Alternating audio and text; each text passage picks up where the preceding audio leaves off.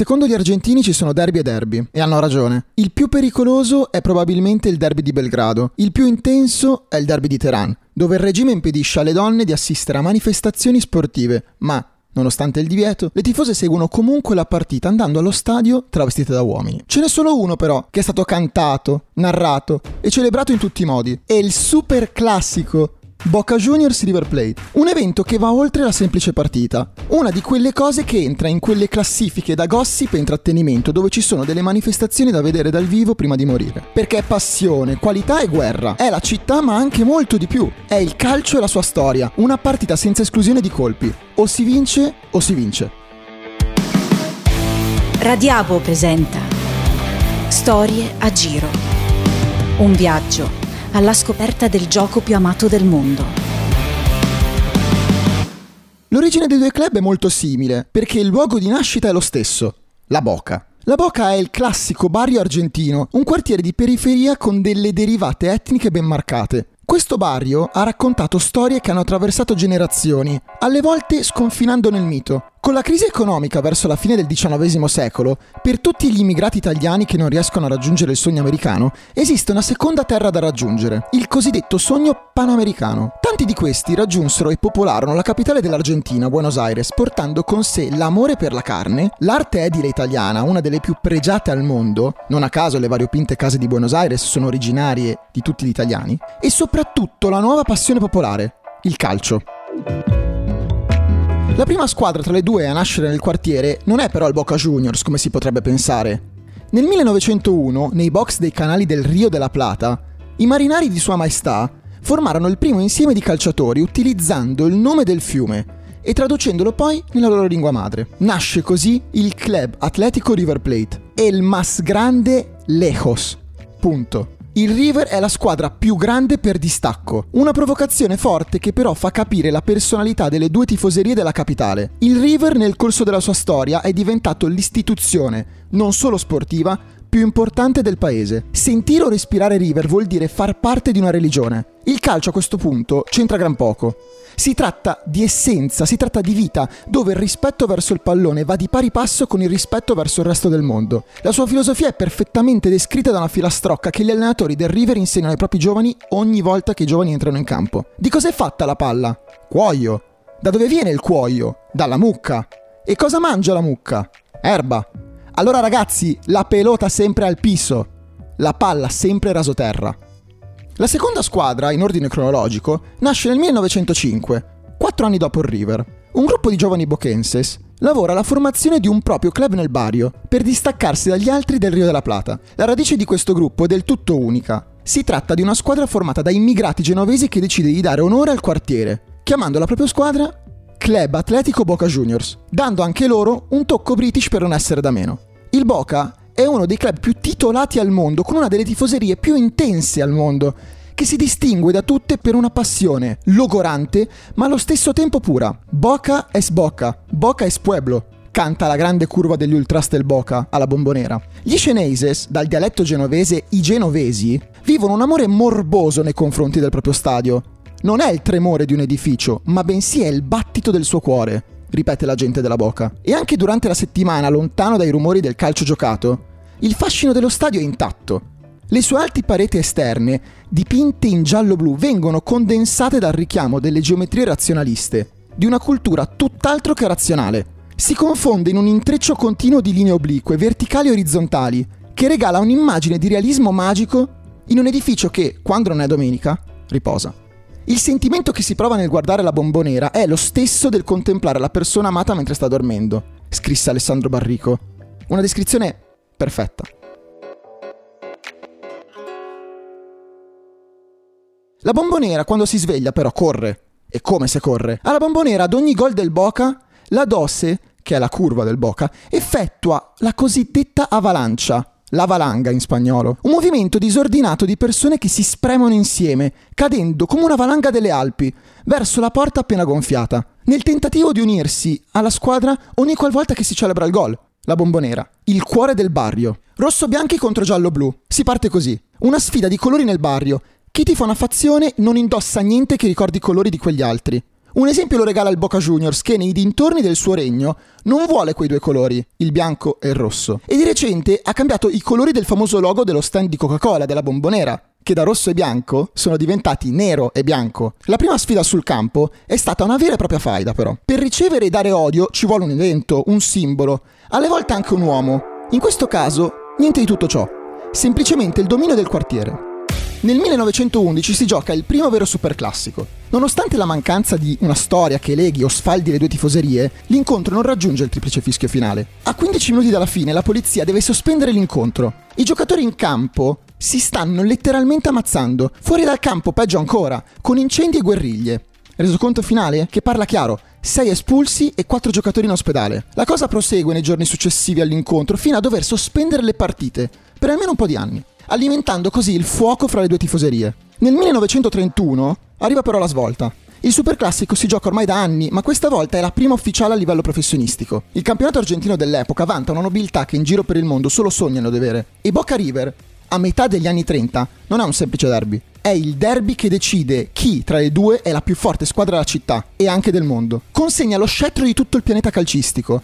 Le due antagoniste della capitale argentina e del barrio della Boca si odiano, una vuole primeggiare sull'altra. Perciò condividere lo stadio è impossibile. E quindi il River, qualche anno più tardi, decide di prendere le valigie e lasciare la propria casa. Il divorzio avviene nel 1934. Si tratta del primo Big Bang del calcio rioplatense.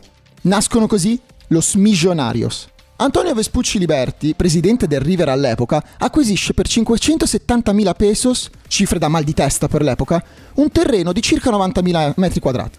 Dopo tre anni di lavori, l'impianto fu inaugurato ufficialmente e il 25 maggio 1938 arriva così lo stadio del River Plate, il Monumental. La forma originaria era quella di un ferro di cavallo. Sì, perché delle quattro tribune previste ne furono realizzate soltanto tre, lasciando un'apertura su un lato. Per il pubblico questa era una scelta simbolica, dato che il Monumental era abbracciato dal Rio della Plata. A dire il vero però la motivazione era un'altra il denaro. Bisogna attendere quindi qualche lustro per completare l'opera, ma poi nel 1958 Omar Sivori, simbolo del River nei primi anni 50, viene ceduto alla Juventus. L'ultimo pezzo del puzzle viene finalmente deposto.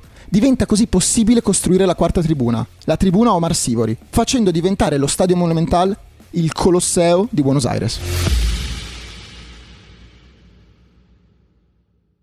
Pelé, Maradona o io? Chi è stato il migliore tra noi?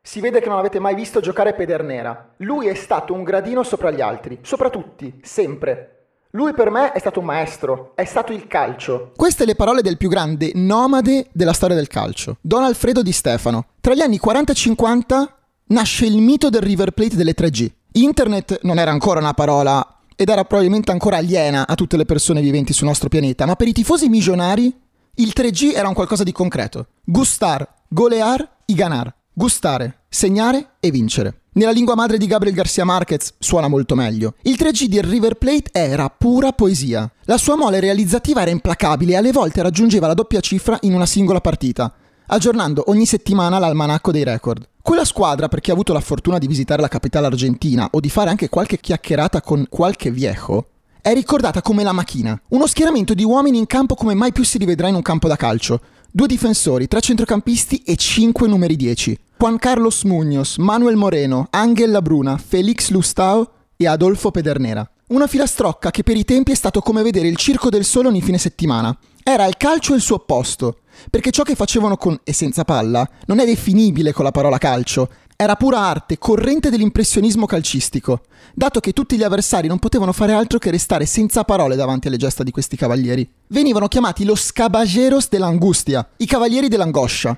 Non si parlavano per 90 minuti, ma si fischiavano la palla. Pedernera e compagni raccontavano di quei tempi dicendo Andavamo in campo e la nostra strategia era chiara, prendere la palla, scambiarcela, inserirci qualche tunnel, qualche dribbling. Il gol era la naturale conclusione, ma non una ricerca spasmodica, e questa cosa provocava un po' d'angoscia anche ai nostri tifosi, che volevano vedere tanti gol, ma noi volevamo solamente divertirci. Eravamo sicuri di poter segnare quando volevamo. Johan Cruyff, Marcialo Bielsa, Arrigo Sacchi, Pep Guardiola, per citarne alcuni, sono e saranno sempre i primi grandi scienziati del calcio, ma se sono esistiti è solamente grazie a questo esperimento filosofico, la prima grande epoca del calcio a Buenos Aires.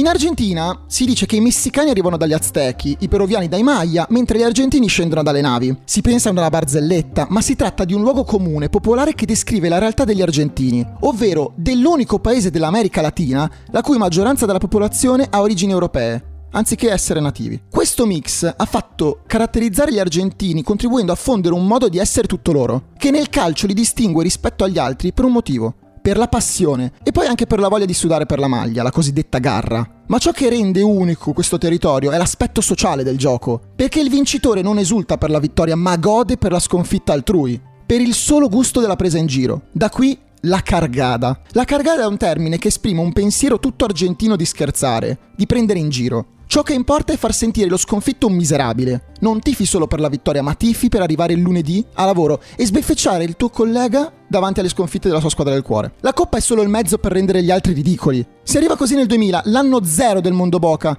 I gialloblu vinsero sia il campionato di apertura che di clausura, al cospetto di un River Plate davvero inglorioso. A questo punto Buenos Aires si sveglia in piena manifestazione. Manifesti che raffigurano un pollo su un divano di cure di un psicoanalista. Ecco, il pollo era ovviamente vestito con la maglia del River e quelli che stavano manifestando erano quelli del Boca. Non solo cargadas, esistono anche altre cose che differiscono dal mondo europeo.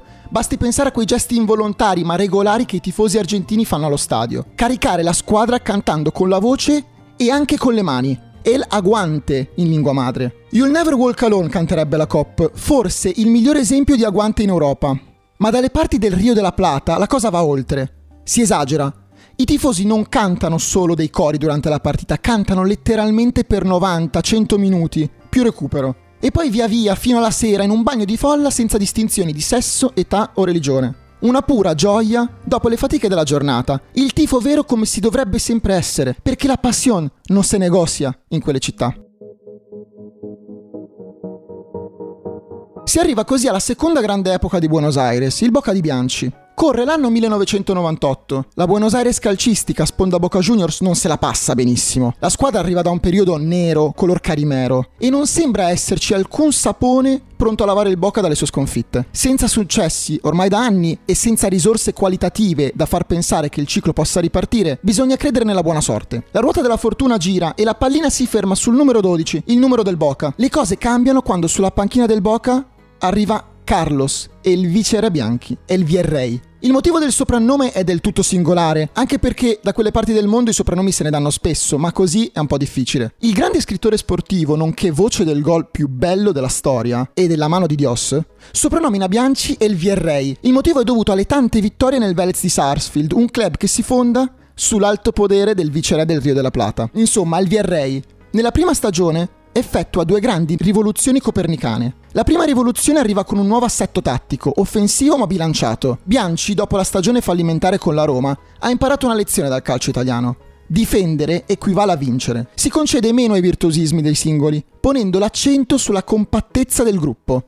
Il risultato parla di 40 utili partite consecutive e di vittoria sia del campionato di apertura che di quello di clausura. La seconda grande rivoluzione è definibile come un liberalismo biancista, una politica di gioco moderna che si basa su due colonne doriche del calcio argentino. Uno è Martín El Titan Palermo, 236 reti nella storia del Boca Juniors. Il secondo prodigio portato sul palcoscenico mondiale da Bianchi è invece un giovane calciatore di belle speranze che vestirà da subito la gloriosa 10 di Maradona, diventando anche egli il simbolo della bombonera.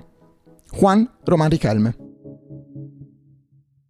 Nella stagione successiva 1999-2000 a dominare il campionato sono gli eterni rivali del River Plate, ma Carlos Bianchi porta a casa il trofeo più importante. Il Boca Juniors vince la Coppa Libertadores, la Champions League sudamericana, battendo i brasiliani del Palmeiras in finale dopo più di vent'anni. Nel 2000 gli Ceneses entrano nella storia grazie al triplete sudamericano. Oltre alla Libertadores, il Boca conquista anche per la prima volta il Mondiale per club, battendo il Real Madrid campione d'Europa ed infine si impone anche nel torneo di apertura del campionato argentino. È l'annata d'oro del Boca.